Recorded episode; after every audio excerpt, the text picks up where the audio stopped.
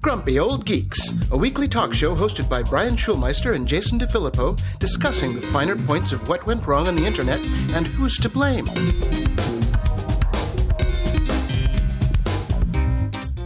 Welcome to Grumpy Old Geeks. I'm Jason DeFilippo.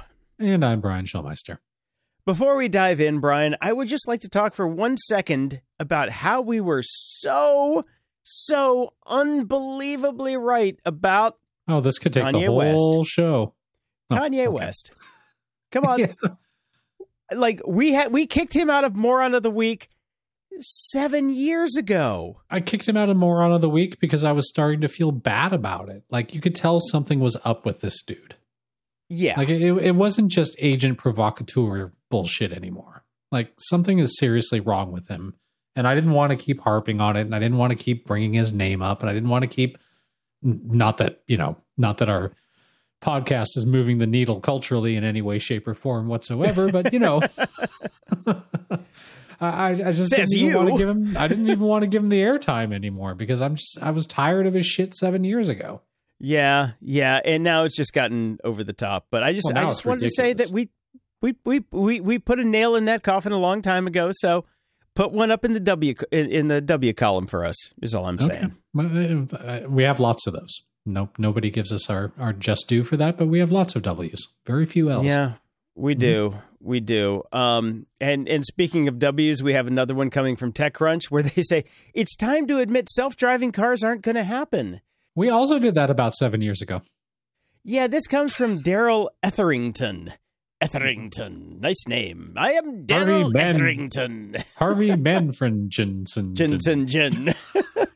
One of the greatest movies of all fucking time. A hundred percent. Um, uh, so this guy just says, "Hey, it ain't gonna happen in our lifetime," and we're just like, "Yeah, Yeah. duh, Yeah. yeah." No, he he cites he cites a uh, the Argo AI story that you're going to cover when we get to in the news, but Mhm. I'm like, dude, yes, we know it's not going to happen in our lifetimes because you know what, cars can't do it. I don't care what Elon says. They can. They can't in fucking do incredibly, it. in incredibly controlled circumstances. And again, the only way this will ever happen is is not in a mixed road system. It has to be a controlled road where there are only self-driving cars in a loop, all connected to each other with no possible variables. Brian, I, I and, and I'm going to tell you why that won't even work. And we I'm going to explain this bridges. to you. What? What? We can't fix bridges. We have no money for infrastructure. What no, no, do? no, Brian. I'm going to explain this to you in terms that even you can understand. Oh, thanks. You grew up at Disney. Mhm. You you have you have been around all of the rides at Disney. Mhm. I have also been around all the rides at Disney for over 50 years. You know what I can do at Disney? Hmm. I can take one of the cars that are on the tracks that you're not supposed to be able to actually get off the tracks because it's a closed system, it's a closed loop, but I know how to take that car off the track with a a a shimmy shake to the left and to the right and you can jump one of those little cars that they had for I, I can't even remember what it was called at Orlando. I mean, I know they have the cars ride now here in California land, but you could take those cars off the track if you were clever. Yep. So I don't even think a closed loop system is going to matter because hackers. Yeah, well, there's that as well. So, yeah, uh, there's a million reasons why they're never going to work. And we've talked about it ad nauseum on this show. It's never going to happen. It's nice that the rest of the world's coming around to this. We, you know, Brian, Mhm. we figured this out when we were teenagers. And Disney figured this out when we were teenagers. The world needs to move to the Wedway people maker or mover, whichever one you want. Disney offered to build the whole goddamn thing throughout LA, and they said, no, thank you. Yeah, well, I mean, at that point, that was when Goodyear was getting rid of all of the uh, public transportation. So Mhm. Yeah. at that tracks, you know. Yep. Anyway, uh, follow up on Shane MacGowan. Uh, he does have his art thing going on in London, and he's apparently almost sold out of everything. I, I'm really concerned you keep talking about him. Why? The, the, the GOG curse. He is not. He is not a very Fuck. healthy man. That's all I'm God saying. damn it, Brian! Why did no? What? No, you have in you. Uh, you're the Greg Brady of the curse right now. You have Mm. instantiated the the Hawaiian hate idol. If if if Shane MacGowan goes down in the next week, it's on you. It's I'm on not you. sure how many like late or early '70s references we can shove into follow up, but we're doing a very good job so far. What do you mean, Greg Brady Hawaiian Idol reference is something that most people won't know? Come on. I'm just saying. Uh, yep. Okay. Anyway, his his show's doing well and he's selling stuff out, but uh, yeah, he's him. Mm-hmm. not a healthy man. And uh, if he dies within the next week, that's on Brian. Just Yep. saying. It'll be my fault. And I just love this next one. Does does faking a smile make you happier? The latest findings are in, and the latest findings are no. What I particularly loved about you putting this in is I saw I, I didn't click on the link. I just I just saw the headline that you put in and and you know the fact that the study that you found, the latest one that's come out says no. At least six times this week through Twitter or whatever feeds, social media, I saw people posting the study about fake it till you make it. Smiling will make you happy. and that is the Well- internet in a nutshell. Yep, that's pretty much it. Eggs are good, eggs are bad. Smiling's good, smiling's bad. No, no that's- real answers anywhere for anything. No. Except for the fact that Kanye needs help and we will never have a self driving car. In the news, It's official, Brian. Elon's in the The birdhouse. chief twit is in the house. He's in the birdhouse. oh shit! It's about to get real. It's about to get real. Elon has taken the reins. well, you know what I Um, really love about this? He has actually not written the check. So, what I propose all of us do tomorrow is uh, announce that we're buying a company, walk in without paying, and just take over. Okay, okay. Because he has not written the check yet. Oh, I, I see. I thought he, I thought it was done. I thought the deal has been closed. I don't believe it has. I think, you know, I think it's just like, okay, we're going to close this. Um, I'm just going to walk in now. Bye, guys. Okay, well, I'm going to tell you why I believe it has been closed because Okay. he has fired Parag Agrawal, Ned Okay. Segal, Vijaya Gade, and uh, Sean Edgett. That Okay. comes down to the CEO, the I- I- CFO, well, I- top I legal and policy executive, and general counsel all out the door who were literally escorted out of the building. So I think he has signed the check. I really think he has signed the check. Wow, they, you know, they they must uh, they must close uh, they must cash out checks for billionaires a lot faster than they do for the rest of us. Because I usually I, I know for me it's like a three to four day waiting period. But you know, Pretty it's sure he has. I think he has an in with the banks to fast track that shit. but the fact that they were removed from the building is uh, interesting, and the fact that he has been he spent the last two days walking around with, for some reason, the fucking kitchen sink, but also telling everybody, "No, I'm not firing seventy five percent of the staff. I'm firing eighty percent of the staff. Get the fuck out."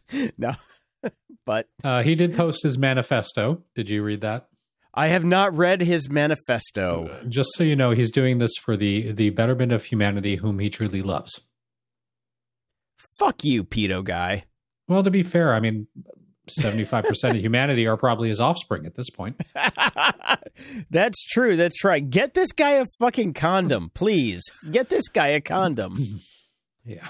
So, all right. Well, you know, I, whatever. I, I did see some sturm and drang online. You know, the the normal type of people that you would expect to whine about. We're going to leave, are saying they're going to leave, and they're probably not going to leave. And we'll see incremental change. I mean, obviously, we're going to see a lot of change in terms of, of the Oh, there's going to be a lot of change. structure, but actual like physical. Well, first off, we know Trump's back on, so that'll be great. Well, we don't. We don't actually. He's waffled he, on that. He, he is, yeah, he's waffled, but the last time, uh, last time the uh, the uh, maple syrup side was up on on him coming in, so we'll see. well, tomorrow's another day with the That's troll true. in chief. You That's know, true. so we'll figure it out. Um, I'm I, I'm warming up my Mastodon server at this point because, god damn, you know. well, I mean, I- what's left at this point? Facebook is a wasteland. Uh, Instagram is uh, tits, and ads, and uh, Twitter's going to become a fucking hellscape. So, I mean, we wanted Brian, social Brian, media you forgot gone. about this Snap. is this is you my forgot dream. about Snap. Come on. What about Snap? Oh, Snap! I don't know. I still don't even. I don't even know. Do they still even have? Do they have an interface? No. Okay. They do have an interface. It is god awful, but they have they are down. I think they're down to like ten bucks a share at this point. Oh, Facebook! bad. Jesus Christ! Like, okay, Uh-huh. well, you know what? I, I'm actually. This is what I wanted. I wanted social media to die a fiery death. It is. Okay, I didn't know you did not. I, I didn't didn't know that you were the guy who wanted to watch the world burn. No, just social media. I, I think the world will get along quite well. Probably better without it. Oh man, yeah. I, I've been working all week doing doing shoots and videos and the the new show, the Boot Up Show, at four a.m. every day. Mhm. I really don't care about social media anymore because I got shit to do. you know, it's like when you're when you actually have work to do, you don't care about social media as much. I found. Oh, I mean, I mean, you know, uh, since I've started working full time and I'm doing this podcast, and I have a six year old, and I have a wife, and I have a new house that I'm constantly working on, I could give it. I don't have time to fucking post. I don't care. I got time to post. I just don't got. I ain't got time to read. You know, that's that's and and that's what we always said it was. It was a broadcast platform, not a consumption platform. Yeah. So, yeah. All right, moving on. Right. Uh, Ford CEO Jim Farley joined in on the company's Q3 earnings call and spoke at length about how senior management came to a decision that they would basically wind down their self driving subsidiary, Argo AI. Uh, Argo, TLDR fuck yourself. the, the TLDR on this is we realize it's never going to work. That's it. Yeah. It's Yeah. estimated that more than 100 billion has been invested in the promise of level 4 autonomy, he said during the call, and yet no one has defined a profitable business model at scale. And let me add to that, uh, the the subtext there is nobody's made it work. Because if it worked, there would be a profitable business model at scale. It doesn't work. There is nothing. None. Zero. Zilch. No roadmap to get there. Nothing. Nothing. Nothing.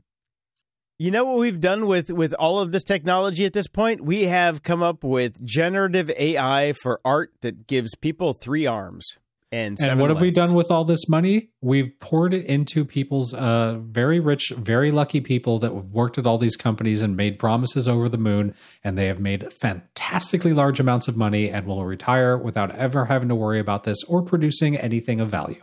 Man, I wish we fucked up. We did. We, we should I be mean, working on is- meta. We should be working on the metaverse. Like we never would have We been able really to should. We should. We but should the same actually, thing has happened with the metaverse.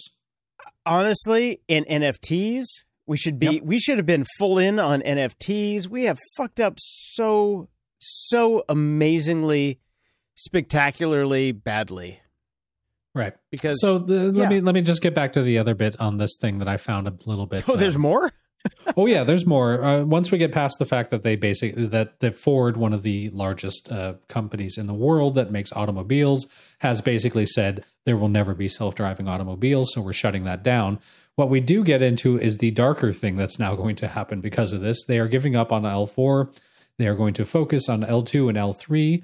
It is very important because they will own the connection because all these technologies are connected vehicles. So the ability to have a pipeline that collects data and makes the system better and better is the excuse for collecting data. We must own that.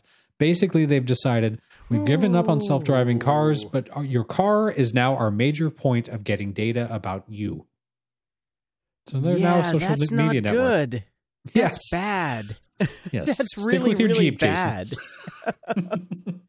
okay, well, okay. Way to drop the mic on that one. Yeah, that's not good. Yeah. So basically, Ford is pivoting away from self driving vehicles towards making sure that the car that you drive collects data about you at all points and times and sends it all back to Ford. So their new business is data mining. Fuck you. I'm so glad I have a. I'm so glad I have an unconnected vehicle at this point. Jesus. Yeah. Oh wait, no, it doesn't matter because there's an app for my car or my Jeep. It's not a car. Um, and that will probably send data back and to all the places I'm going, which is my office to my house to my office to my house, and Yeah. sometimes to Trader Joe's and the liquor store. Yeah, that's great. Um, but for everybody else, Jesus. Um, that's that's a that's kind of a. I've been a Ford guy a- for my entire life, and now I'm just kind of embarrassed for Ford. It's a little bit of a hidden mic drop in that you know they start strong with this You think the story is just about it's uh, no, yeah, no more self driving cars, but then you realize that Ford is actually pivoting to becoming a data mining company. Yeah, we're just going to be Yeah. Google. We're going to be Yeah. we're going to be Facebook. Yeah, Zuckerford. Zuckerford. That's what it's going to be. In uh, continuing moving vehicle news, uh, SpaceX has rolled out a costlier Starlink interva- internet service that will work on moving vehicles now. So, if you are in an RV, if you've given up on life, and if you're become a digital nomad, as the kids like to say that they are these days, Okay, okay, hey, hey, hey, hey. let's be I'm- honest, I'm- you can't afford a home. No, I'm going to tell you right now. You're not giving. Uh, okay, you you you you threw out some shade at the beginning there. You said if you've given up on life and you want an RV. No, I think people with RVs have embraced life. If I could have an RV and drive around the country and meet everybody, see the people, see the world, I would be in on it. All You all, can, you know, Jason. I can't. You can. I have. Brian, have you met my Mhm. dogs? That is they a will choice eat you made. everyone. I cannot. I cannot leave my compound because Bam Bam will kill everyone around me. No, Well, Bam Bam will not Uh, live forever, so this could be your future. So let me give you uh, let me give you a Uh, brief uh, rundown Brian, of Brian, what you if can I have. wa- if I came to you and said, "Hey, you know what? Your kid's not going to live forever. You might be free at some point." What would you say to me? You'd probably slap me in the face. I'm so assuming that was that was a not me. fucking nasty comment, dude. That was not, okay. I not cool. retract that comment. Now Thank let me give you. you the rest of the stuff here. SpaceX Jesus. has launched. Oh, take a chill pill. I know you don't think that my my my loves are as great as your loves. no, but I, it's man, just again, you, ah, I, they are your loves, and I understand that, and I fully respect that. However, you do use them as an excuse to not do anything. You could live in an RV with dogs. Uh, I believe I've seen many Instagram uh, posts that have been shoved down my face of people that are living in RVs, and they have a plethora of pets. Not the same pets as mine, but that's okay. Moving on. Let's go. Okay. SpaceX has launched a new variant of Starlink for RVs called Flat High Performance. This tells me he's been listening to us because he didn't name it anything it isn't. In fact, he named it nothing. Well, I think I think some some engineer probably named this because the difference between this dish and the regular Mhm. dishes is the fact that it is flat. It is Yes. a high performance dish because it doesn't need to have the motors that come with the standard Starlink dishes, which which run about five ninety nine compared to the twenty five hundred dollar dishes for for this one. Um, because it's it's got extra sensors in it, so it can lay on the top of a truck or a uh, well, it has RV. to lay on the top of the truck. That's Yeah. also part of the point. You need to bolt this to the top of your vehicle. You, you Yeah. don't get to just keep it sitting around anywhere. Uh, Right. And it costs five times as much. but you can do it while you're moving. So Yes. what? That's fine. That's fine. Yeah. Um, the I mean, because the 599 version requires a bunch of infrastructure because it does have a motor in it that actually tilts the dish to follow the satellites and things like that. This has a lot more sensors in it, but it's also a lot more uh, weather resistant. So it can take uh, what is it like up to 175 degrees, you know, outside uh, temperatures but uh, it also has like you know snow removal features in it, so it will heat itself up to get rid of snow to actually be able to you know see the satellite as it Mhm. were. Um, no, I think I I think that if you can afford an RV in this day and age and you're off the grid, um, you haven't Use given like I said you grid. haven't given up on life. You have actually won at life because you can afford to fucking do this because Yeah. this is expensive stuff. It is expensive. That's that's the. It is very expensive. Twenty five hundred bucks just for the basic dish and mount. Uh, five Yep, hundred thirty-five dollars a month, by the way, for the actual satellite internet connectivity, which isn't which isn't bad when you look at the speeds No, that they have for being out in the middle of nowhere. I'm like, If that's, That's the way you're going to live, com- yeah. yeah, it's, it's actually competitive.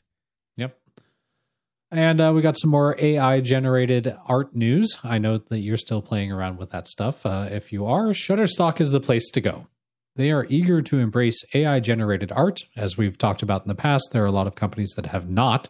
Uh, Getty Images is completely banned AI made images over copyright concerns and is even using filters to stop content from getting through.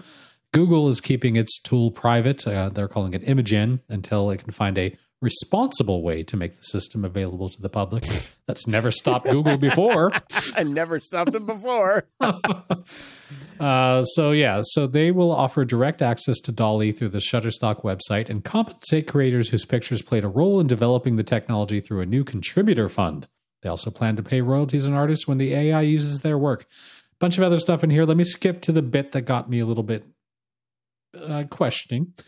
Okay, Um, bring it on. They say Bring in this on. article, this is the first major compensation based deal of its kind and could help settle questions of whether or not AI generated art is borrowed or stolen.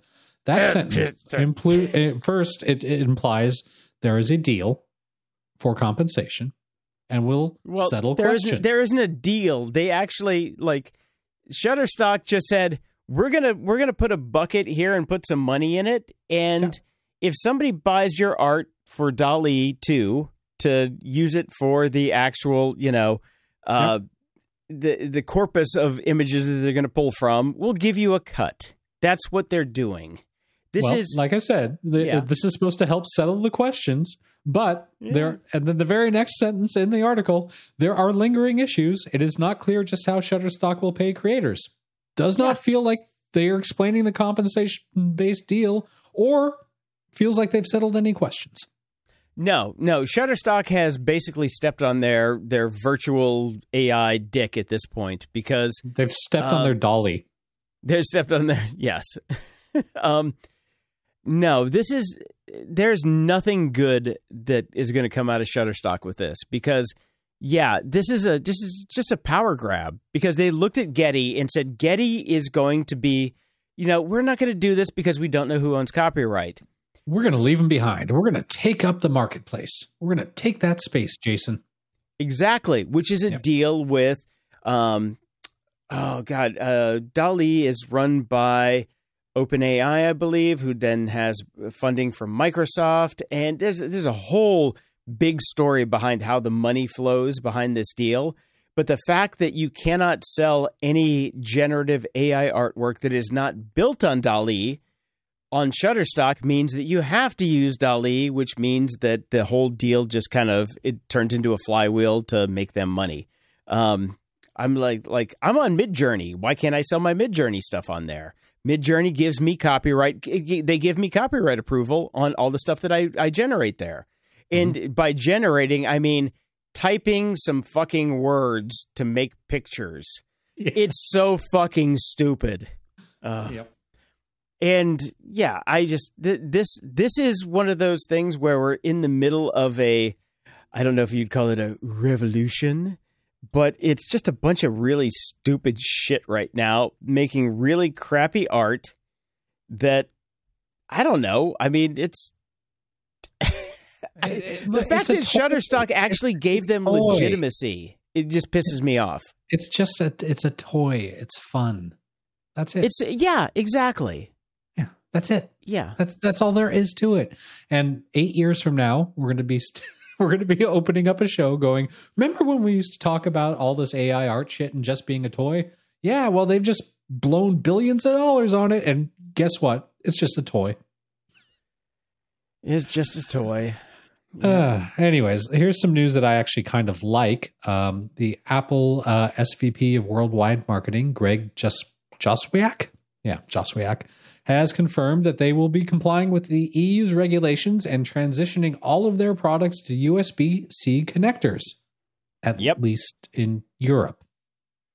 We don't know anywhere else, but because of the way that they do their manufacturing and their supply lines, there's no way they're going to keep two separate things. So eventually, all of our Apple products will be on USB C, to which I say, yay. Finally. Fucking Yes. finally. Finally, stop this bullshit with all these cables. I was the guy for years that said I'm not going to get one of these new MacBook Pros because it's all USB C and I need dongles and dongles and dongles.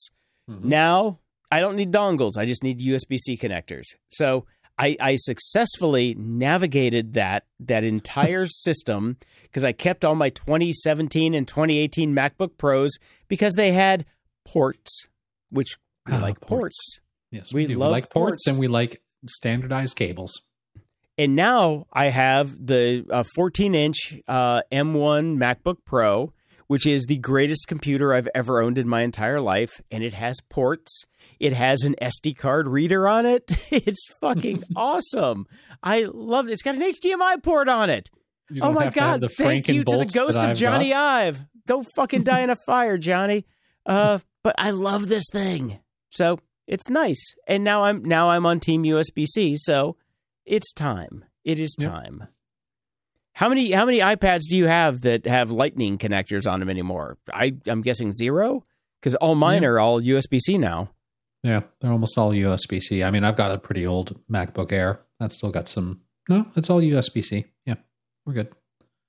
Anyways, Spotify launched its audiobook business last month with 300,000 titles, but is now saying that Apple is engaging in anti competitive behavior that is impinging the new business, the company wrote in a blog post. It said that Apple rejected its audiobook pricing system three times due to a violation of its rules. Sorry, purchasing system. To comply, it had to follow the fucking rules that Apple told them. Yeah. And That's the story, Jason.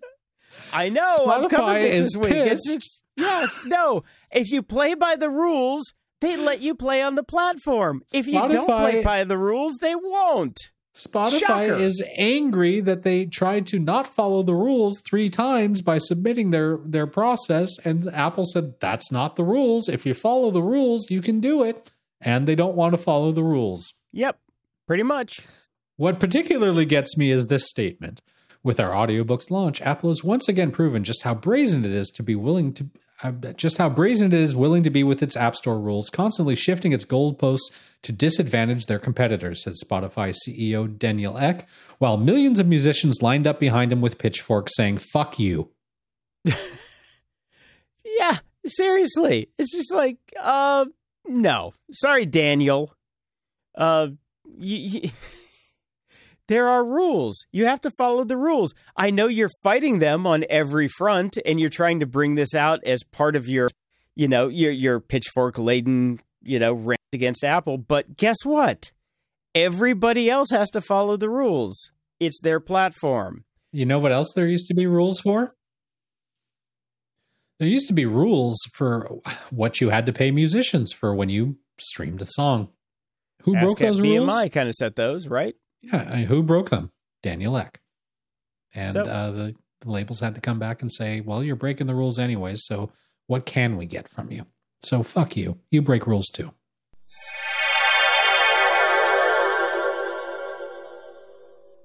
This episode is brought to you by Delete Me. Today, I want to share something personal and honestly a bit alarming. Now, on this show, we talk a lot about how much of our personal info is out there.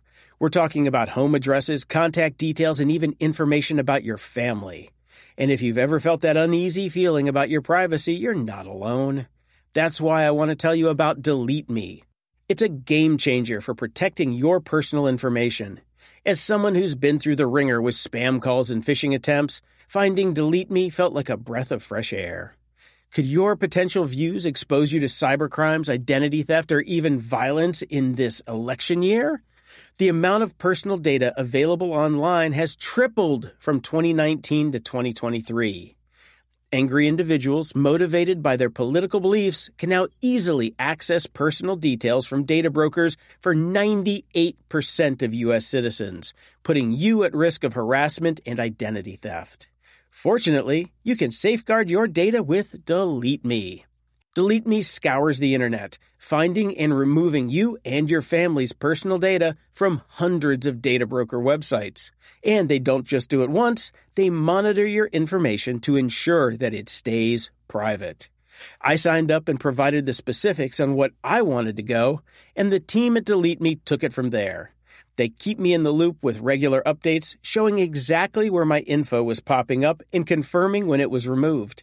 Seeing how dedicated they are to protecting my privacy is a relief.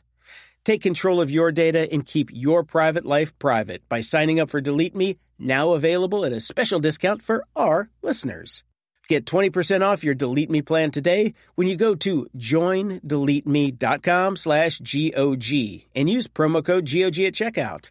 The only way to get 20% off is to go to joindeleteme.com slash GOG and enter code GOG at checkout. One more time, that's J-O-I-N-D-E-L-E-T-E-M-E dot com slash G-O-G with code GOG at checkout. This episode is brought to you by Delete Me. Today, I want to share something personal and honestly a bit alarming. On this show, we often discuss the vast amount of personal info floating around out there. We're talking home addresses, contact details, and even information about your family.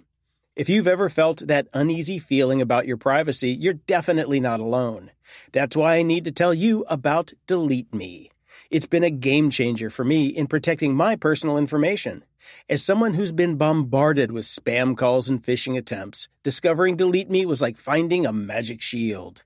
Here's a really frustrating fact. The amount of personal data available online has tripled from 2019 to 2023.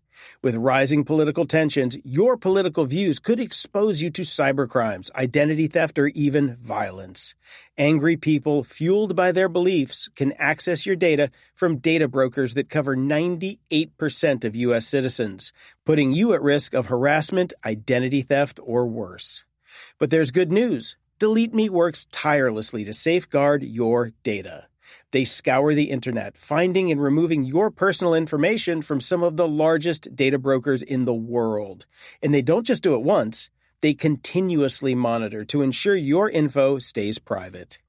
I signed up and provided details on what I wanted removed, and the team at Delete Me took it from there. They keep me updated with regular reports, showing me where my information was popping up and confirming when it was deleted. Seeing their commitment to protecting my privacy has truly been a relief. Now, here's something special for all of you. Get 20% off your Delete Me plan today when you go to joindeleteme.com slash GOG and use promo code GOG at checkout. The only way to get that 20% off is to go to joindeleteme.com slash GOG and enter code GOG at checkout. That's J-O-I-N-D-E-L-E-T-E-M-E dot com slash G-O-G with code G-O-G at checkout. This episode is sponsored by Mood. 420 celebrations come in all shapes and sizes, just like the many ways to enjoy your THC. Mood offers just the right buzz with their federally legal flower, gummies, vapes, and more, helping you find the perfect high. Mood is offering our listeners a free THCA pre roll and 20% off your first order. Just head over to HelloMood.com and use our exclusive code GOG. Mood's latest introduction, the THCA flower, is a game changer, offering the classic cannabis high with a twist. With 10 high inducing strains, it's their most potent lineup yet. What's even better is that all mood products are extracted from hemp, making them federally legal, and are regularly tested to ensure the highest quality. Sourced from small family farms, you're getting a product that's effective and pesticide free. I tried several of their products from the uplifting Energized to the mellow Chill, and I must say, each provided a unique, enjoyable high. My favorite? Definitely the creative strain. It sparked an incredible flow of ideas and got me through my daily projects with ease. Whether you're new to THC or a seasoned aficionado, Mood has something for every vibe. Their in house experts have tailored different strains to match specific moods, offering a range of products to suit any preference. From delectable gummies to classic flower and convenient pre rolls, there's a multitude of ways to enjoy Mood's offerings. Celebrate 420 exactly how you want to with Mood. Get 20% off your first order plus a free THCA pre roll at HelloMood.com with promo code GOG. That's hello, M-O-O-D dot com code GOG. Are you hungry? I am, which means it's a perfect time to talk about Factor. Why not make your spring a breeze with Factor's delicious, ready to eat meals? Picture this. Every meal is fresh, never frozen, crafted by top chefs, and has the dietitian's thumbs up. Plus, they're ready to roll in just two minutes. You've got 35 mouthwatering options to choose from each week. Whether you're into calorie smart, keto, ramping up your protein, or keeping it green with vegan and veggie, Factor's got you covered. And there's more. Each week brings over 60 extras, including breakfast, grab and go lunches, snacks, and drinks to keep your energy up and your taste buds happy all day. So, what's the holdup? Dive in today and give your spring the tasty kickstart it deserves. As someone who's lived off microwave meals for most of his life, I can confidently say that Factor's chef crafted dishes blow anything else I've had out of the water. The chicken stays juicy, the veggies are crisp, and the flavors are absolutely delicious. I'm talking about meals like their artichoke and spinach chicken and the spicy poblano beef bowl. Out of this world. Are you craving a touch of gourmet? Well, check out the meals featuring luxury ingredients like filet mignon, shrimp, truffle butter, broccolini, and asparagus. It's fancy dining without the fuss. And speaking of no fuss, the meals are a total breeze. Forget about prepping, cooking, and cleaning. Just heat up your meal and enjoy the deliciousness. Plus, everything's tailored to fit your life. Customize your weekly meal plan to get exactly what you need whenever you need it. Need to pause or shift your deliveries? No problem. It's all designed to work around your schedule. Factor is your solution for fast, premium meals without the need for cooking. And Factor is celebrating Earth Day all month long. Look out for the Earth Month Eats badge on the menu for the lowest carbon footprint meals. Head to factormeals.com slash grumpy50 and use code grumpy50 to get 50% off your first box plus 20% off your next box. That's code grumpy50 at factormeals.com slash grumpy50 to get 50% off your first box plus 20% off your next box while your subscription is active.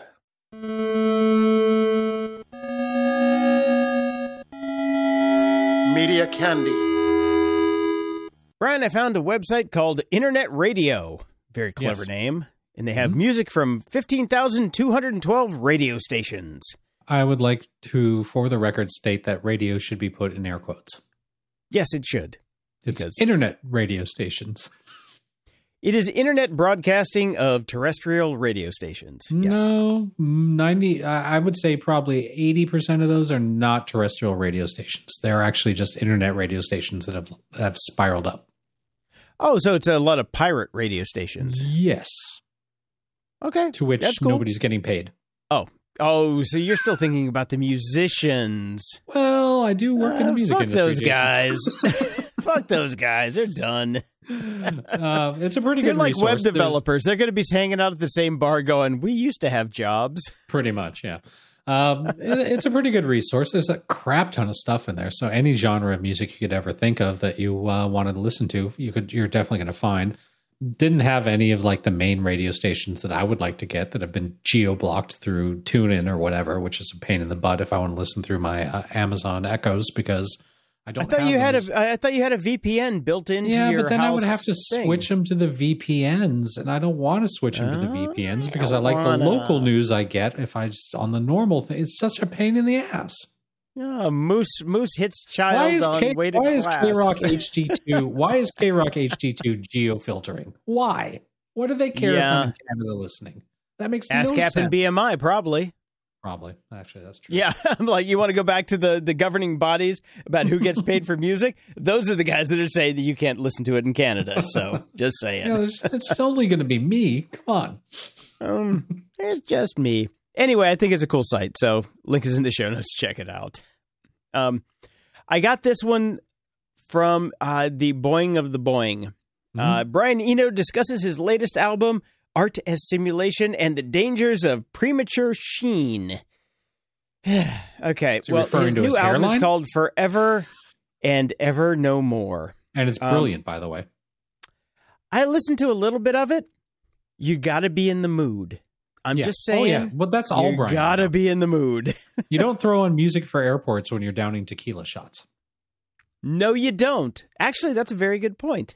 Yeah. Um.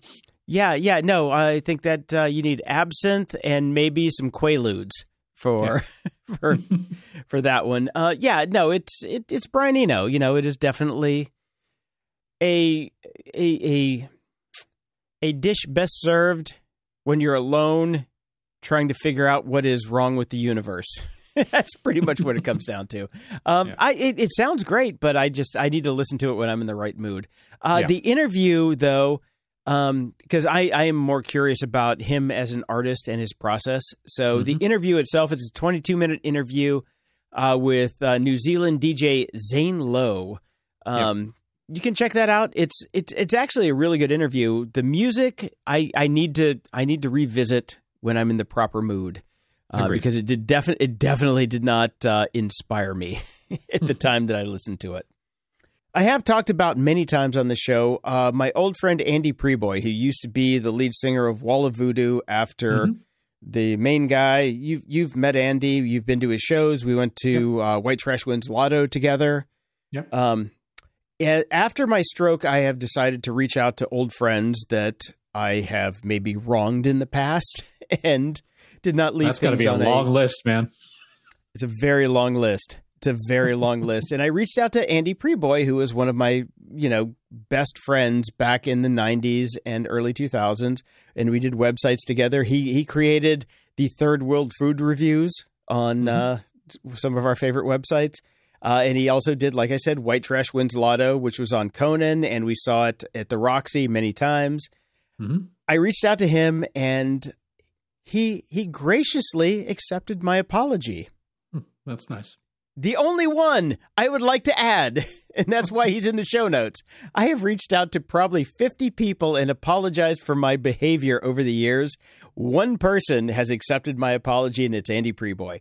But the reason I'm putting this in here is because Andy has a new album out called One and One Make Three Forgotten, Abandoned, and Unfinished Songs from 1979 to 2021.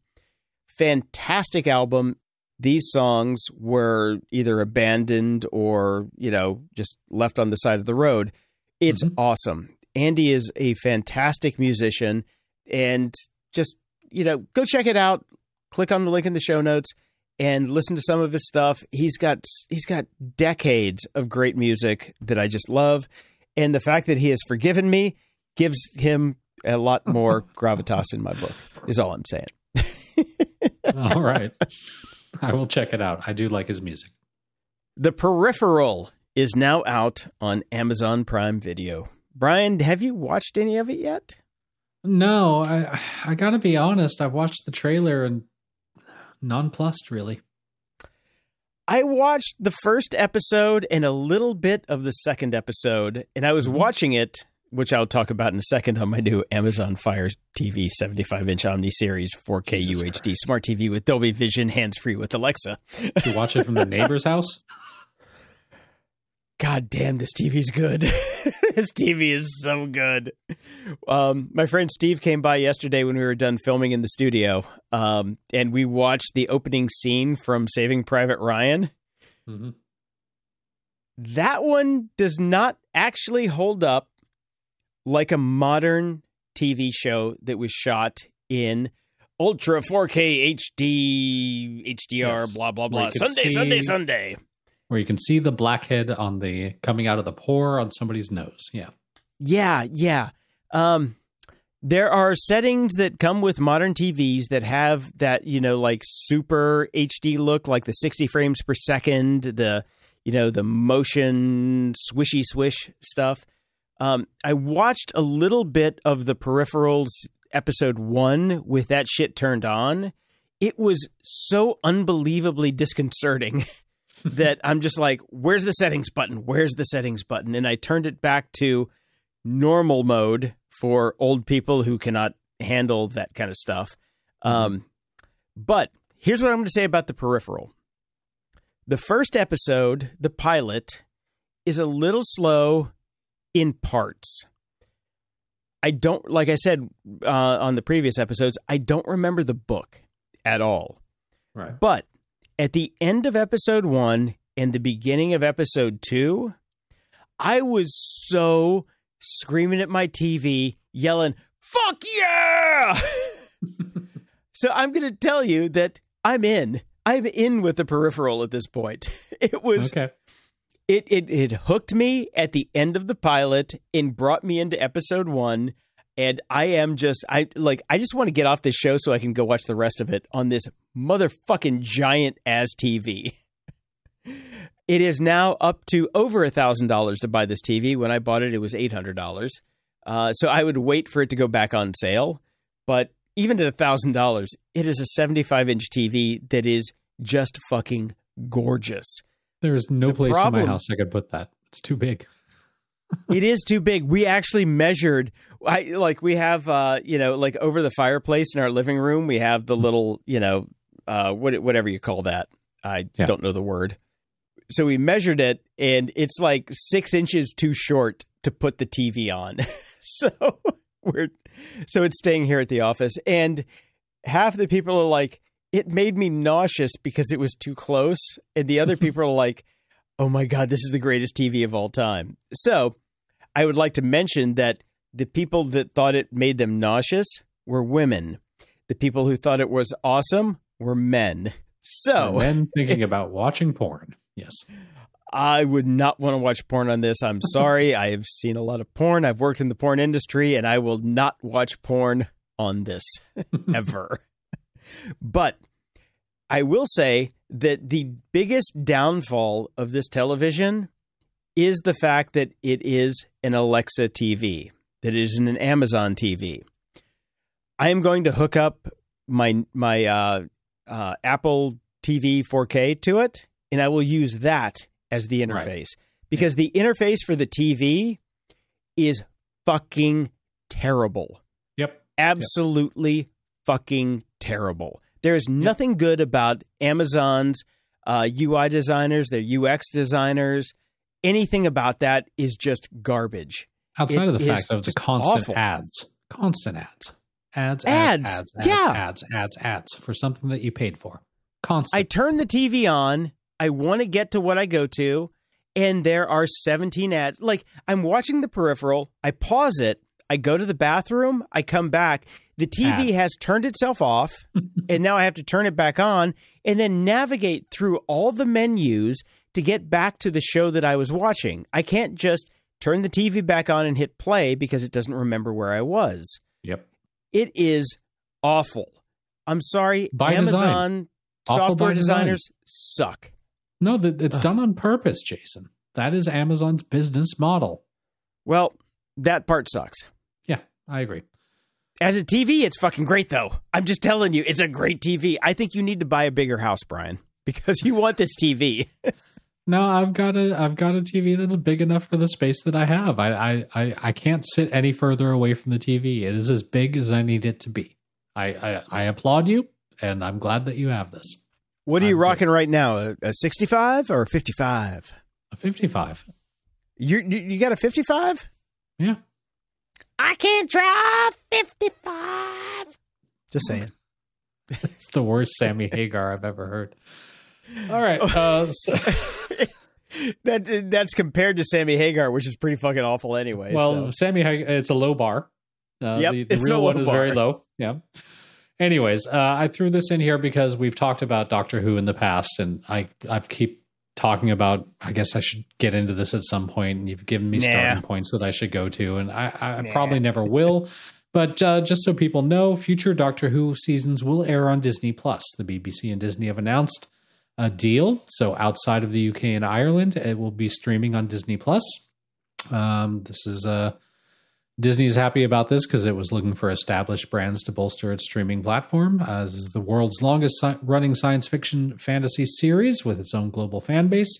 So that'll actually be pretty big if you're not already, you know, in the UK where you just get it on the BBC and their streaming platform iPlayer. Um, they didn't. I didn't see anything in this article about uh, this. Just they're just talking about the new stuff. I, I'd assume they would oh, try we to don't know where the to- where the archives are going to land. the, the archives, yeah. One would assume the Disney Plus would want to get that because, I mean, talk about a treasure trove of content. If, That's a if you're lot into of Doctor content. Who, you've got like Yeah. fucking, you know, uh, 50 plus Sixty years of 60 shit. years. Yeah. So, yeah. So we'll see Um, what happens with that. But uh, I think I, I think I've just decided that I am okay with never watching Doctor Who. I think I'm you know what? You're right. You're absolutely right. Yeah. You don't have to. No. um, I, I I gave up on Doctor Who after David Tennant left. He's Uh, coming I back. tried. I tried. lo- he's coming back, Jason. There's all kinds of Doctor Who news. Uh, as soon as I clicked on this story, I was being fed ads left, right, and center. David Tennant's coming back as Doctor Who. He's not going to come back as a doctor. He's probably come back for a special, like a Whatever. like a, he's, he's one back. of those things, you know. Like I, I I've seen. I don't seen know because I've never watched. Yeah, that's what I'm saying. It's it, but you don't have to. I'm not it's a to. really it's a really poorly written kids show. Uh, I mean, I know I'm gonna get letters. Brian at grumpyoldgeeks.com if you want to send them. Ups and doodads. So we got a note from somebody who didn't actually leave their name and says, "Hey guys, I noticed your Discord link on gog.show appears to have expired.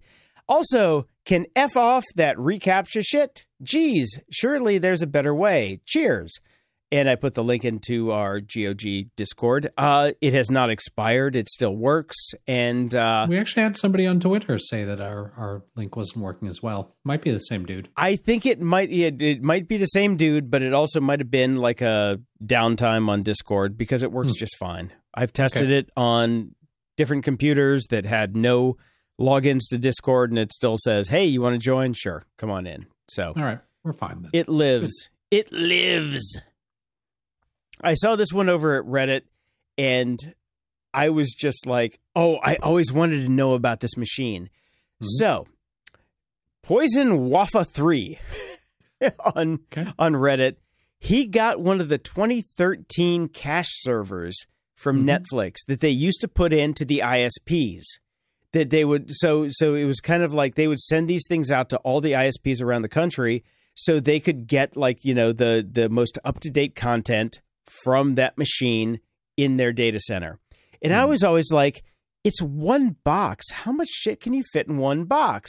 Well, now we know. Mhm. and it is 262 terabytes of data in one box. And I'm like, They've come a long way from mailing DVDs. Let me tell you. and this was 2013. This is 10 years ago or nine years ago. So Mhm. imagine how much they can fit in these fucking boxes at this point. I'm sorry, but 262 terabytes is a lot of movies. That's a lot of movies. Yep. All right, moving on. Uh, Spark Mail 3.0. I've been using this for a while now. Um, I like it a lot. The biggest problem I have is they changed all of the key commands that you're normally used to doing. So Command R does not reply anymore. Uh, there's a lot of different things around there that uh, are annoying. I love it when programs do things like that, where you know the obvious thing like Command R, which used to be reply, now becomes delete. That's that's fun. Pretty much. Yeah.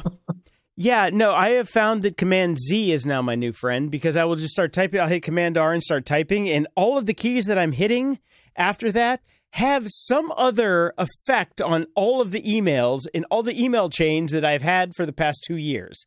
So it's really fucking annoying. Um, once you figure it out, though, then it works great. Um, Okay.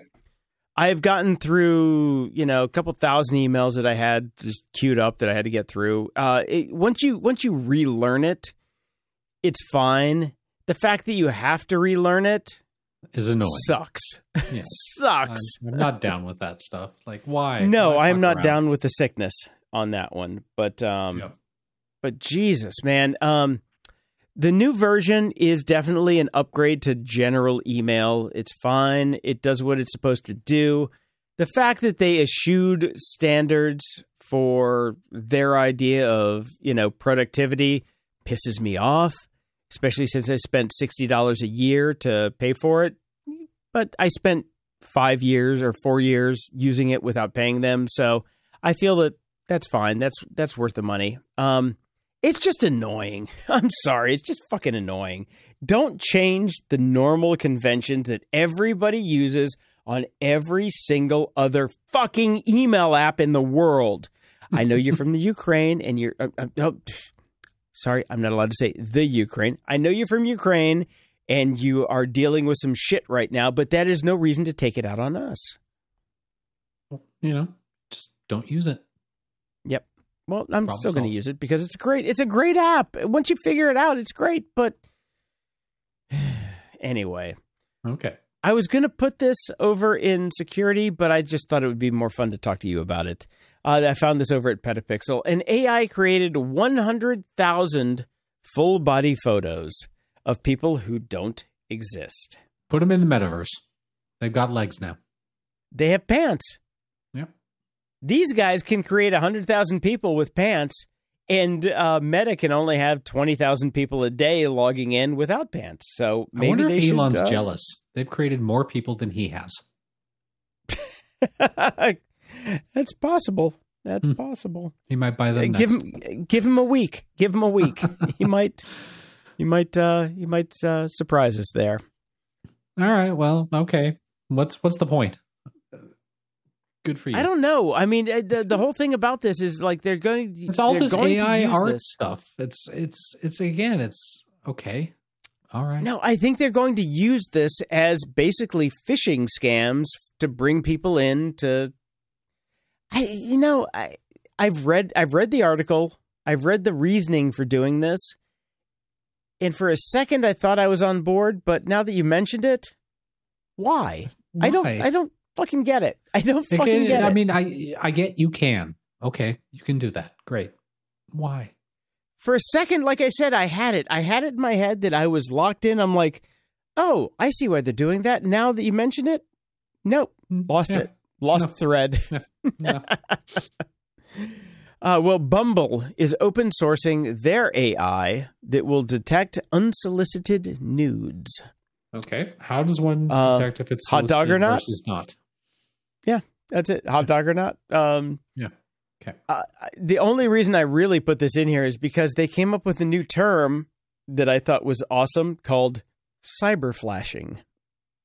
Brian, have you ever cyber flashed? Well, yes, on MySpace when I was able to do flashing text. I, I think the last time I cyber flashed was on CU-SeeMe. Um. Oh, God damn it. That that's. I got a hat. I have a hat somewhere still from them. What? Anyway. Yeah. You have a CU-SeeMe hat? Yeah. Oh, yeah. Yeah. Oh, I'll pay good money for that.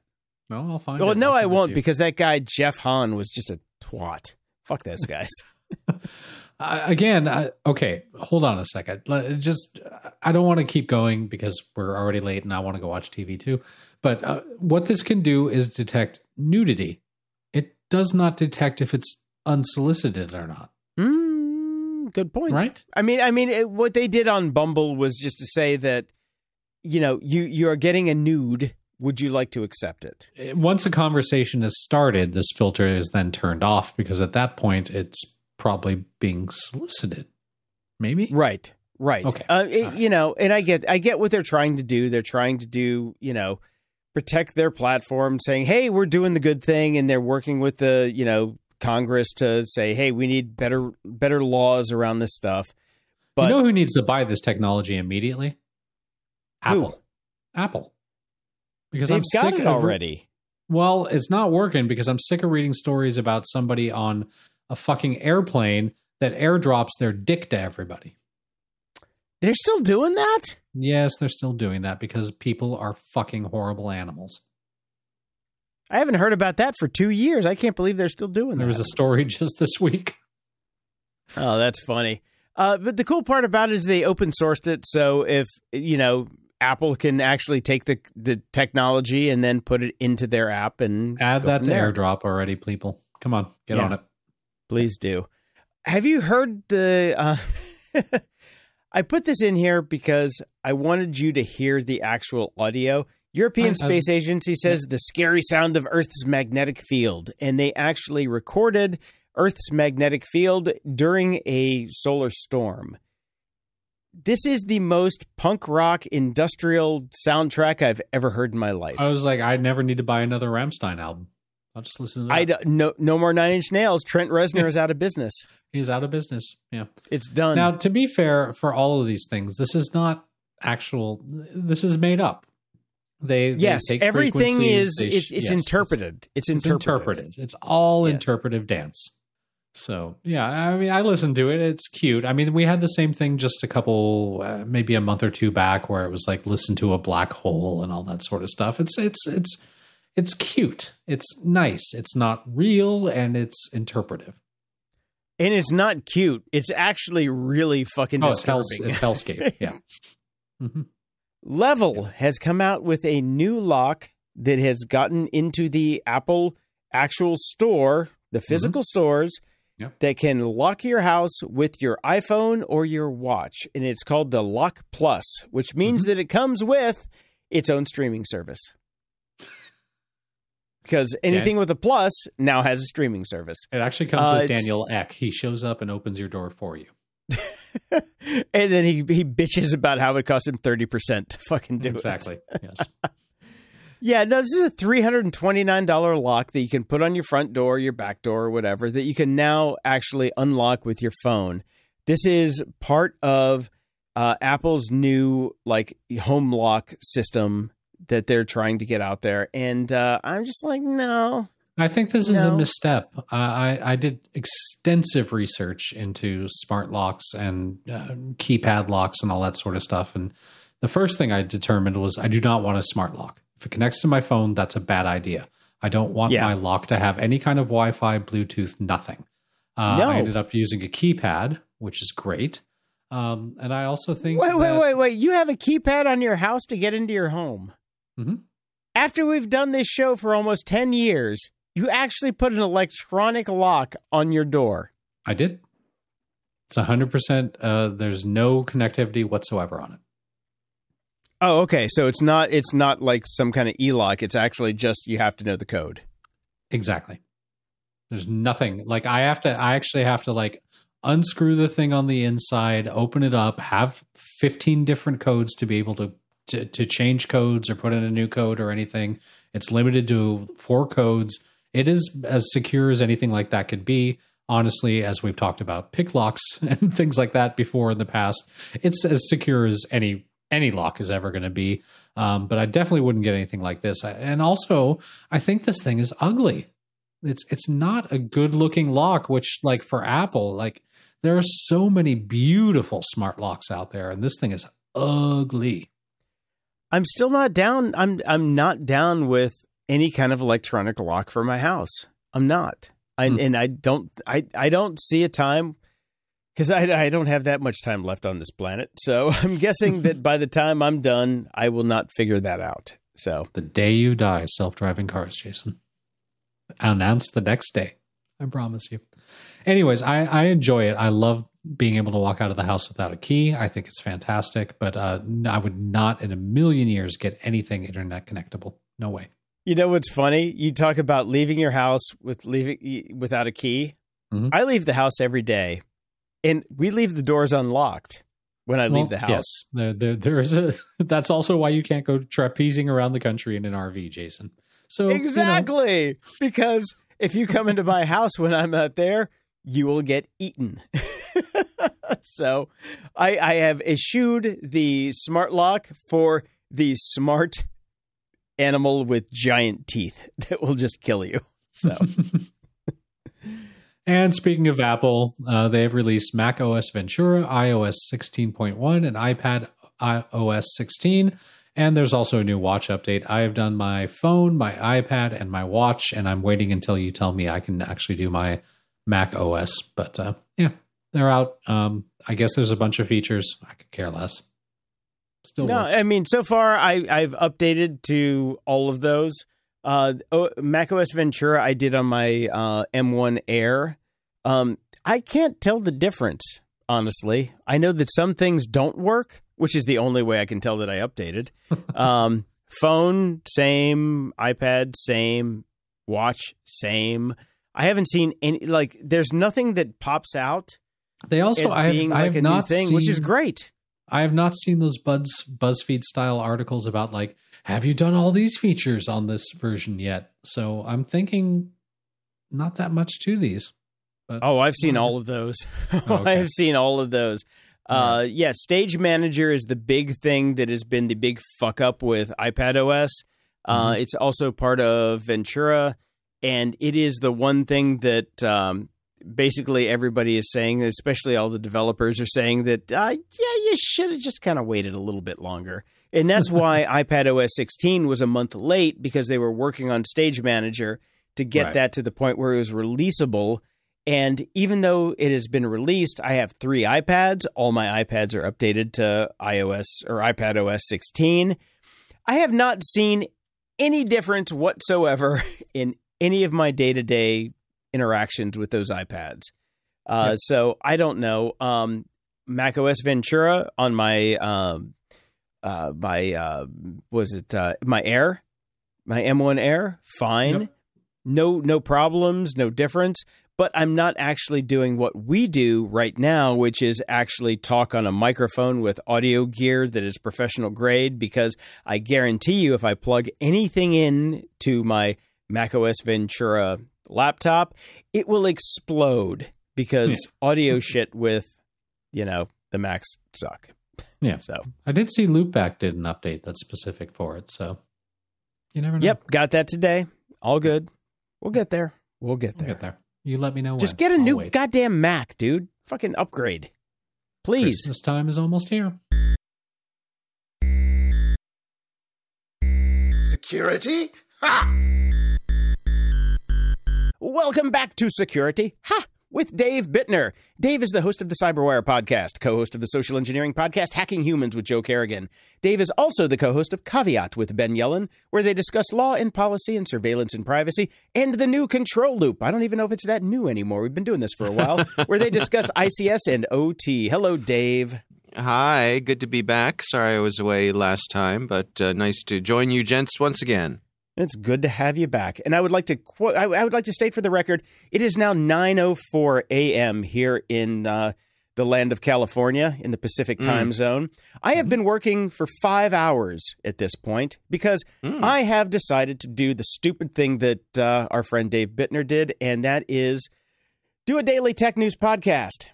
So I start at 4 a.m. every day. I have I've actually come come here, done the show. Mm-hmm. I actually researched the show, wrote the show, recorded the show, published the show, went home, had a nap, got a shower, took the dogs out, had breakfast, come back, and I'm now doing another show, and it's nine in the freaking morning. Mm-hmm. Dave, did they give you a meth budget at the Cyberwire when you first started? Because that is the only way that I can see this as a sustainable way of life. No, but uh, one of my colleagues on the editorial side, when there were just five of us, he was like slugging down five-hour energy drinks, like you know those those little shot glass size bottles. Oh yeah. Yeah. he was just sh- and and I can't handle those things. I tried one of those once, and it was one of the worst experiences of my life. I had I had that you know that combination feeling where you're t- physically exhausted but mentally wired. Yeah. Yeah, you feel like you the can see the worst. Future because you're vibrating so bad. Yeah, yeah, that is Yeah. not a pleasant experience for me. So that was a lesson hard learned. At least you're you're in the right city to be working those kind of hours, Jason, because things are open all the time. If you try to do that here in say Toronto, uh, it would be impossible because nothing opens until noon. You would be like you would be miserable because you'd be halfway through your day and not able to get lunch or anything because nothing is open yet. In LA, that's no problem. You can get a, you can No, get a I've, I've I've actually anytime. got it timed out perfectly because on one side of me, I have Whole Foods. They open at seven, so I can sneak over there and get a breakfast burrito. Then Trader Joe's opens at eight. Then I can get the groceries for the day and get back home to make my omelets. Um, it all works out here. It's perfect. Yeah, yeah. So Yeah. you're you're you're you're in the right place to do it. Try doing Is that in the- Poughkeepsie. The Nope. slogan in Toronto, "Welcome to Toronto." What's the hurry, eh? Pretty much, yes. Do, do you, is there a Canadian word for siesta? Because Um, it seems hmm. like no. you guys might be in a permanent siesta, perma siesta. Yeah. But uh, no, we were we were talking before the show because okay, so I'm doing the tech news show 4 a.m. every day, up doing it. Right. I, today was the day I got my five days in a row done. I I, I won a I won a gold star. I want a medal. Congratulations! I had to actually yes, I had yes. to cut the show short this morning though because what I have learned is the schedule for the gardeners.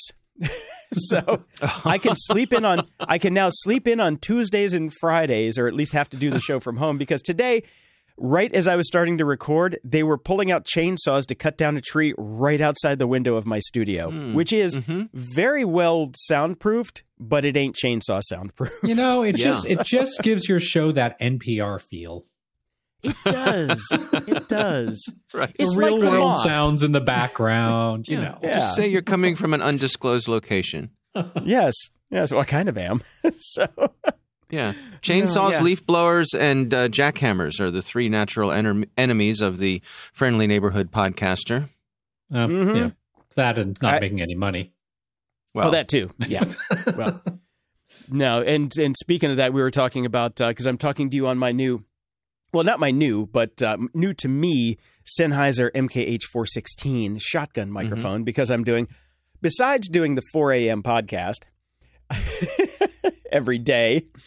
I've got two shows a week for Chris Lochhead. I've got a sh- two or three shows a week for Kara Goldin. I've got one show a week for Rob Dyrdek. I've got a new show coming out with Deshaun Wesley, plus Grumpy Old Geeks. And I am the voice of Category Pirates, where I'm doing audiobook reads for Audible. So it's a full Next- schedule. wow. I have Next to say. week on Jason complains about running his own business. Uh, Jason's not No, complaining. you're- Jason, J- look, Jason knows that a recession is coming, so Jason is putting his ass on the line to get stuff done, so Jason can make some money. Because as you mentioned, Brian, we don't make shit off the podcast. Nope. So well, you're giving me a run for the money in terms I know, of you know, I know. pod- It's- I- I- podcast content going out there. Wow. God, I'm such a slacker. I'm on one show. sorta, Let's be honest. I phoned that in. exactly. I'm just like you're kind of on a show. yeah. Oh man, but uh, I I I just wanted to say you know because we discussed this when I was going to start the show. Um, we had we had this discussion on security, ha, which is not about security anymore. Um, and I was in awe of what you did, and you you laughed at me for going to do this every day, and I still have to say. Mad fucking respect for Dave Bittner for doing this as long as you have because this is hard stuff. it is hard. Thank you. Well, I appreciate that. And I think one of the things we mentioned before was that, you know, people who are good at it make it look easy. And I don't say that to toot my own horn, but I think that's true in so many things. And you don't Yep. realize until you try it yourself uh, that it's not necessarily easy. So, you know, hats off to you. I saw earlier uh, this week, I think, or, or last week, you posted a photo of uh, a video shoot that you were doing in the studio. Uh, Oh yeah, yeah, I'm doing that on- too. I forgot. Yes, I have a three camera video setup that I'm doing interviews with like multiple times a week. So that Yeah. too. Yeah. No, I was very Fuck. impressed, and it's I, I'm just happy for you to see that your studio is busy and it's taking off, and you know you're using the stuff that you invested in. I mean, that's got to feel good. It's terrifying. It's terrifying actually because I don't know what I'm doing. If by There's- good you mean terrifying, then yes, I'm on Yes, track. yeah. No, it's uh, it's quite terrifying because the video portion was never meant to be a thing. It was supposed to be an add-on, but it has turned into well, no, that is going to be the thing. I'm just like, Mm. oh, shit. so All right. Well, if you ever need no. any uh, advice or anything like that, that's a world I I know something about. From, Can I fly you out? past Can I fly you out and hire you? Because I would I would much prefer that. Yeah. Please. Yeah, This is hard. yeah. But anyway, I uh we so Brian and I recorded most of the show last night and then I went home and I tried to watch Andor, the the latest episode, and I made Hmm. it about 7 minutes before I fell asleep, which was at, at Oh, 7:45 at night. Um just because that's I usually fall asleep at 7. It was a late night. But uh so that brings me though to Andor. Where are you at, Dave, in your journey to get caught up on the show? Uh, not uh, just abject failure. Uh, I still am. Uh, I'm still only three episodes in. I, I've been keeping an eye on some of the Twitter stuff. I think the episode you're talking about, I saw people saying that uh, perhaps it was an homage to George Lucas's THX film. That it felt very Mm. much like that. So I don't know, but I, I'm far behind, and I've kind of. I had to. I had to uh, forgive myself the stress of of being caught up because it's just the past couple weeks. I I was in Atlanta for a couple days earlier this week, and you know just family stuff. So uh, just I'll get caught up, and maybe we can do a recap at that point. But it's going to be a while, Okay. Okay. and it's not for lack of desire. I'm enjoying Andor very much, and I wish I were caught up with it because I love talking about this stuff with you guys. But it's just the way it is right now. It is sad that I, I'm generally the one that's the most up on the Star Wars. But uh, Brian, you just put you just put a link in the show notes, so maybe maybe you're going to take over for me here. I'll take over a little bit. I did not watch the latest Andor uh, because they there is more Star Wars Dave, you're falling very far behind at this point. Um, Mm-hmm. They have launched Tales of the Jedi. Now, luckily for you, this is a short, short thing. There's six episodes total. They're between 10 to 20 minutes in length. It's animated, uh, but it fills in the backstory of Count Dooku and uh, Os- oh god, I'm going to say the name wrong, and all the nerds are going to scream at me. Ahsoka. Yeah, that sounds right. Yeah, and uh, they were actually very good. I, I enjoyed them quite a bit. Um, you know, the, the Star Wars animation stuff has been pretty solid. I'm, I'm looking forward to the Bad Batch coming back, but this is a nice little, uh, nice little taster until then. Well worth the watch. Yeah, I'll have to check that out. Uh, maybe, maybe 2024. yeah, yeah, yeah. Right now, my priority is I need a nap. So, oh, brother, I hear you. oh, yeah, yeah. Baked that into All the day now. mm-hmm, mm-hmm. So I, I have All a little bit of somewhat security news. I just thought that this was a really smart thing, and I'm I'm a little surprised that Apple has not uh, adopted something like this. This comes from Samsung. Uh, they started this back in July, a new privacy feature on their Galaxy S21 phones in Korea. Uh, so one could argue it's the only privacy feature that a Galaxy S21 phone ever has. It's called Maintenance Mode, and it's a tool that allows users to secure their personal information, including photos, messages, and contacts, when sending their device in for a repair. So basically, you don't have to worry about your repairman going through all your stuff, like you know when you dealt with the best uh, Best Buy people, The Geek Squad, yeah. the Geek Squad, right. finding all your wife porn uh, and all that Mhm. sort of stuff and making copies for themselves. So it's kind of a cool little setting that you can make. It creates a separate account on your phone for a technician to use while working on your device.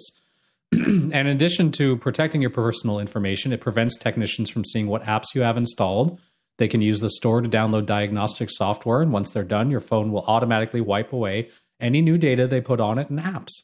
Pretty cool. It is Apple cool. needs to take, yeah, they need to do that right now.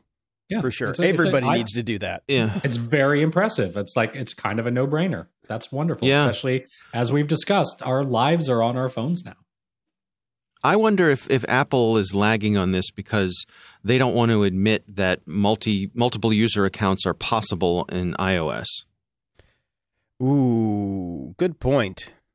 Good Right. point. Because God knows we all want them desperately. Yeah, particularly on iPads, Yes. Uh, because I think they get shared a lot. You know, there's lots of folks have family iPads or you know wh- eh, iPads they share with their kids, and Exactly. That's me. That's me. Yeah, 100%. yeah. Most it's mostly my kids now. I just, you know, Right. right back from them when I need to read something.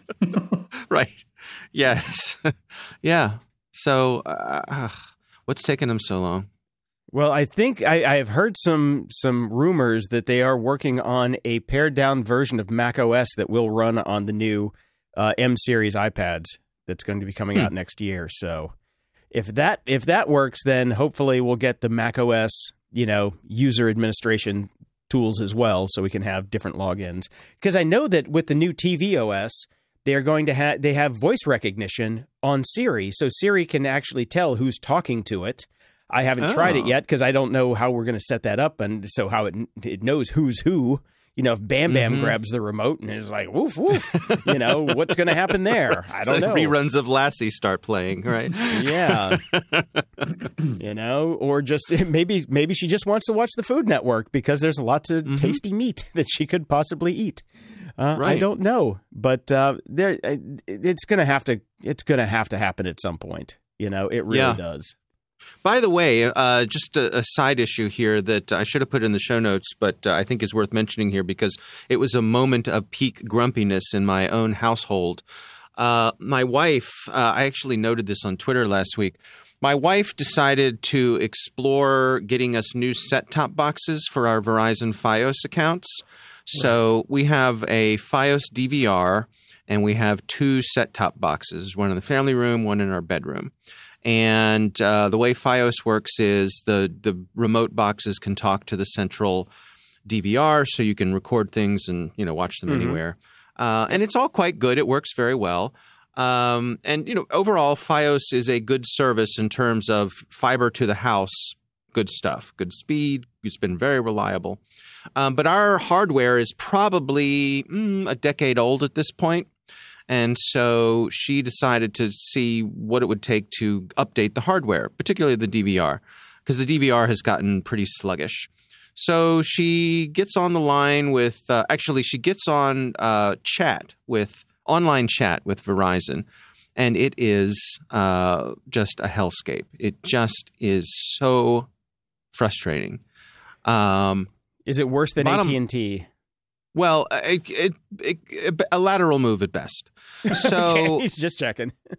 Right. So the long and short of it, I know too late, is that she uh, went in there, decide trying to just upgrade the hardware that we have, right? For the, which we pay for every month, I might add. We rent this equipment every month, and we Yes. just want something that's not ten years old. Let us go to your store and swap it out. That's all we want, and we, we will continue paying for it as if we were a new customer. That's all we wanted to do, and we will continue paying you the hundreds of dollars a month that we pay you for your services for the next who know, next decade, right? Ah, but you know what, Dave? If you were a new customer, you probably would have gotten an introductory deal and paid less for a few months.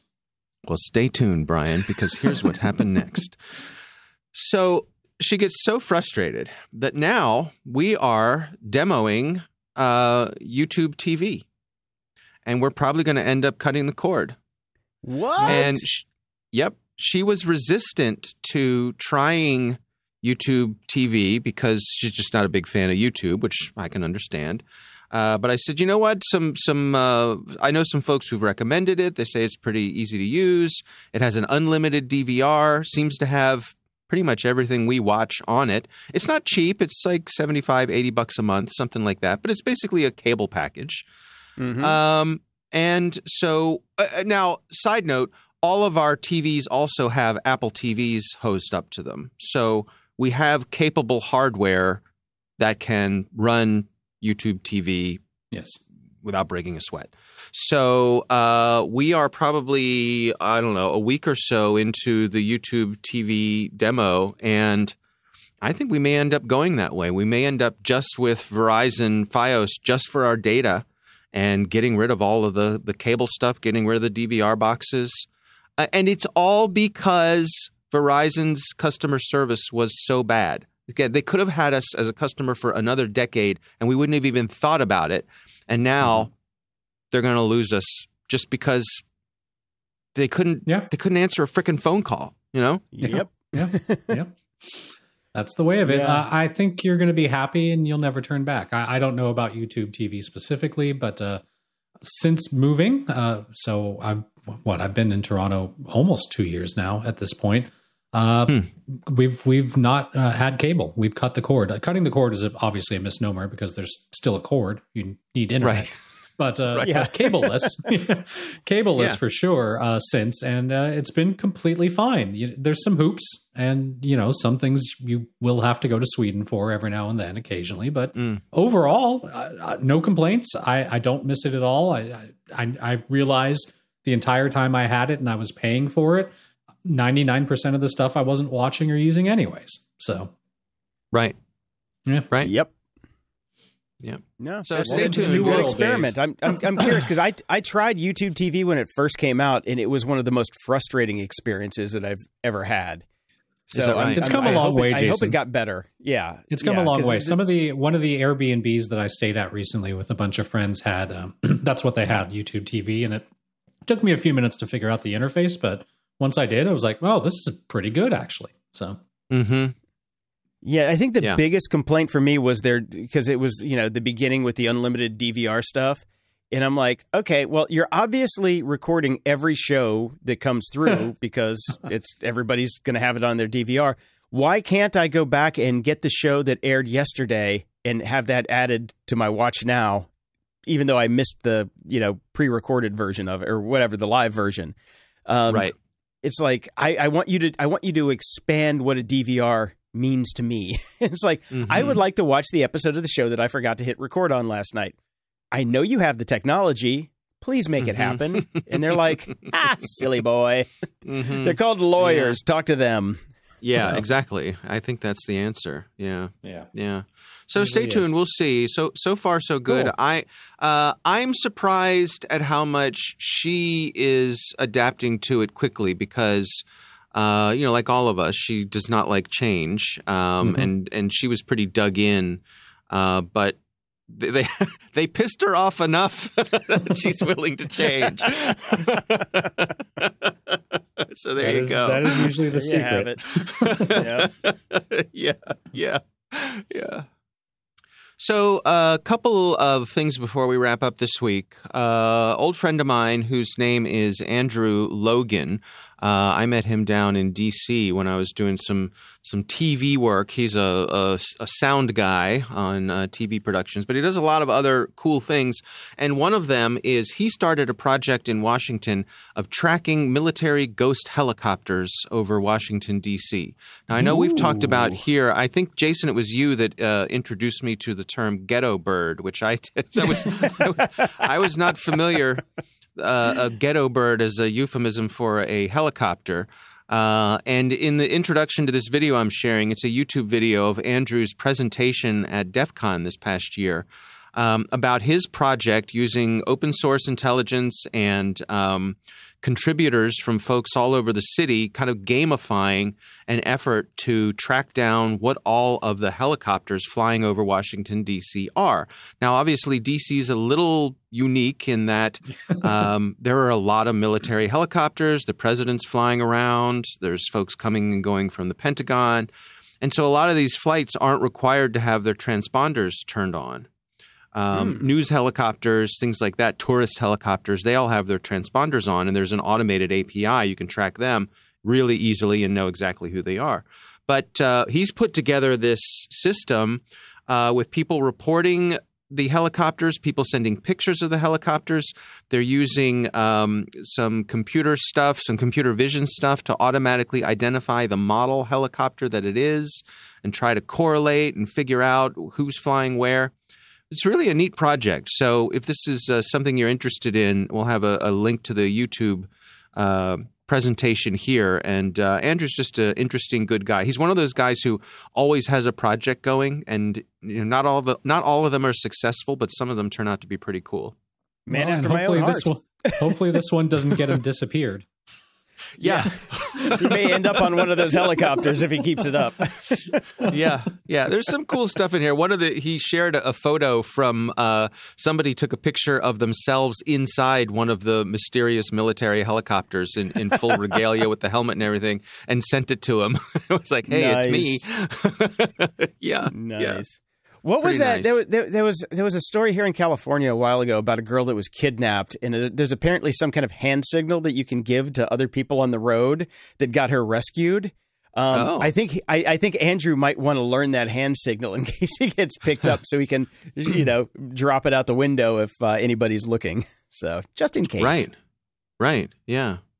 So finally, uh, I want to run something by the two of you. I've been thinking about something, and, and it's one of these things I think I need. I, I want to run it by the two of you to see what you think about it because I've been processing this and I don't have any uh, solid answers yet. So I thought if you two could help me, and then perhaps our audience will find it interesting as well. Um, as you both know, I love live theater. I love performing in live No. theater. I love going to live theater. Right? I think Mhm. live theater is great.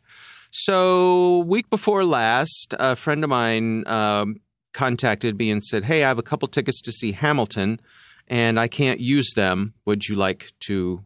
Would you like my tickets to see Hamilton?" And I Well, said, yes. yeah." please. yeah. So, um, went to see Hamilton in Baltimore at the Hippodrome Theater, which is a very nice theater. It's uh, one of the old. You know, it's probably hundred years old, and you know about I don't know, fifteen years ago they renovated it and brought it back to its former glory, all that sort of thing.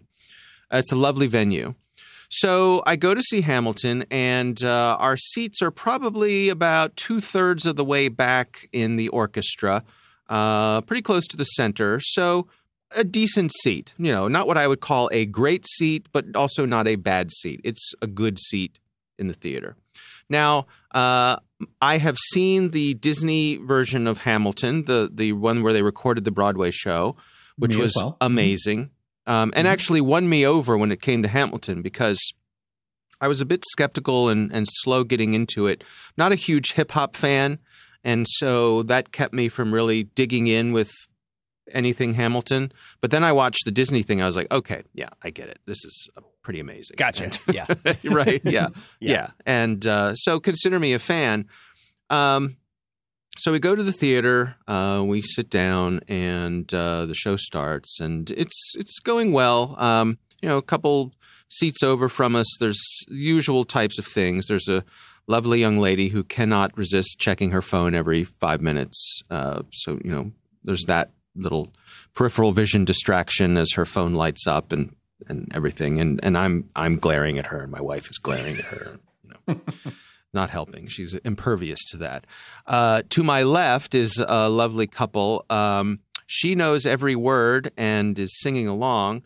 Uh, oh, those are the best. yep. And her husband is whistling.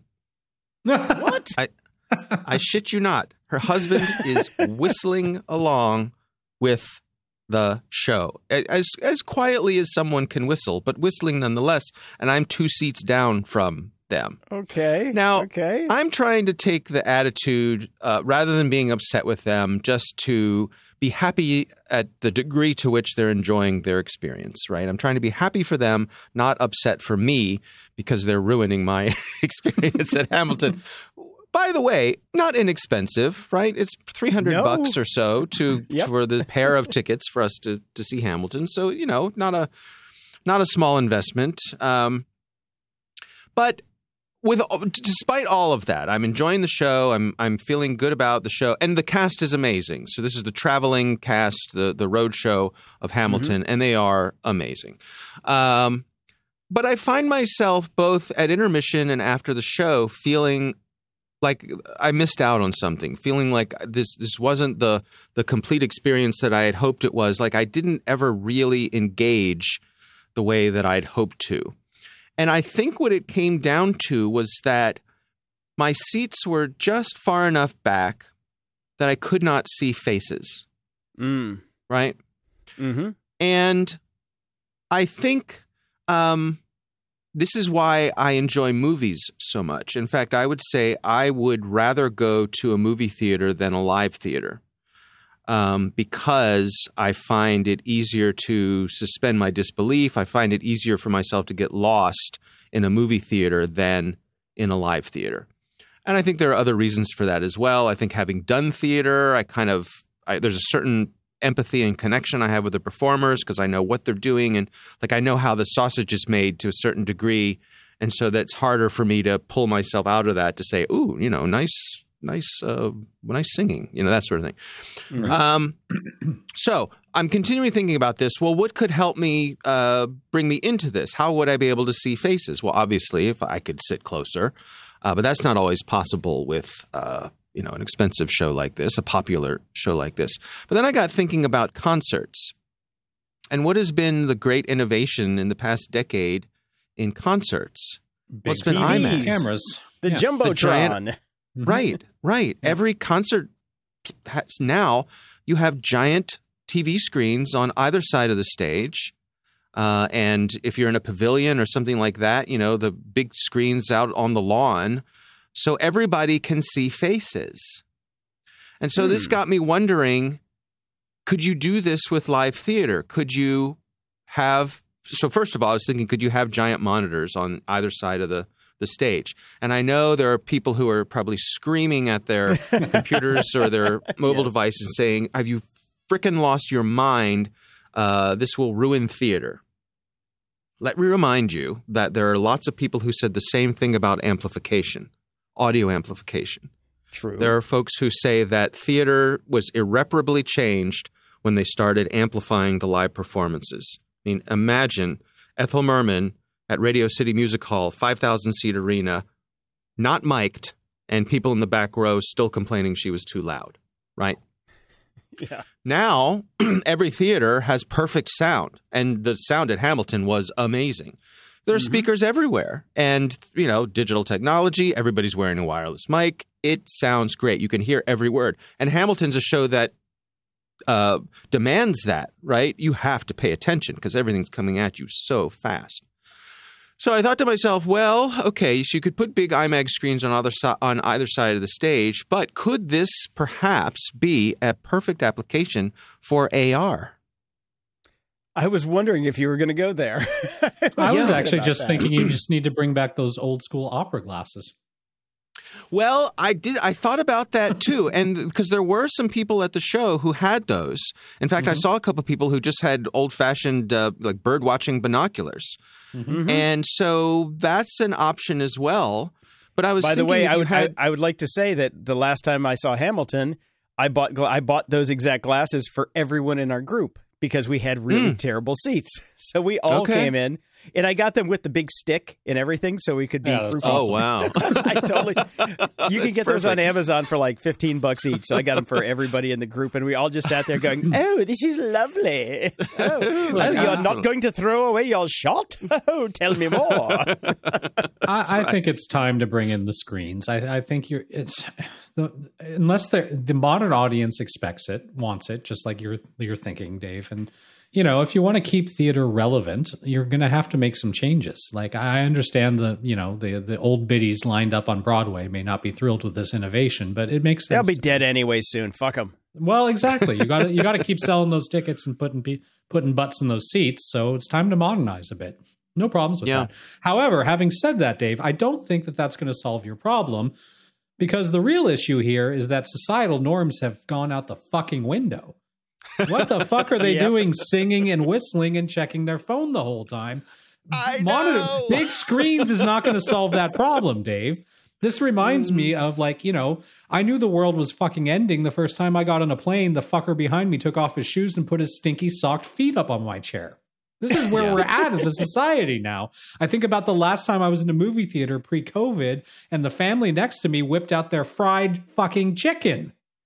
Oh, in a potato movie chips theater. too, and they have potato chips in the theater now could have too. been tuna That's fish. Could have been tuna Like, fish. Yeah. it's True, it's true. just weird. that what I've done like even just coming back out of COVID is like any kind of situation that requires you know a certain decorum uh, in a public setting I'm kind of shying away from. Now I don't mind rock concerts because people are drunk. You expect that. It's fine. You Right. expect people to sing and dance and all that sort of thing.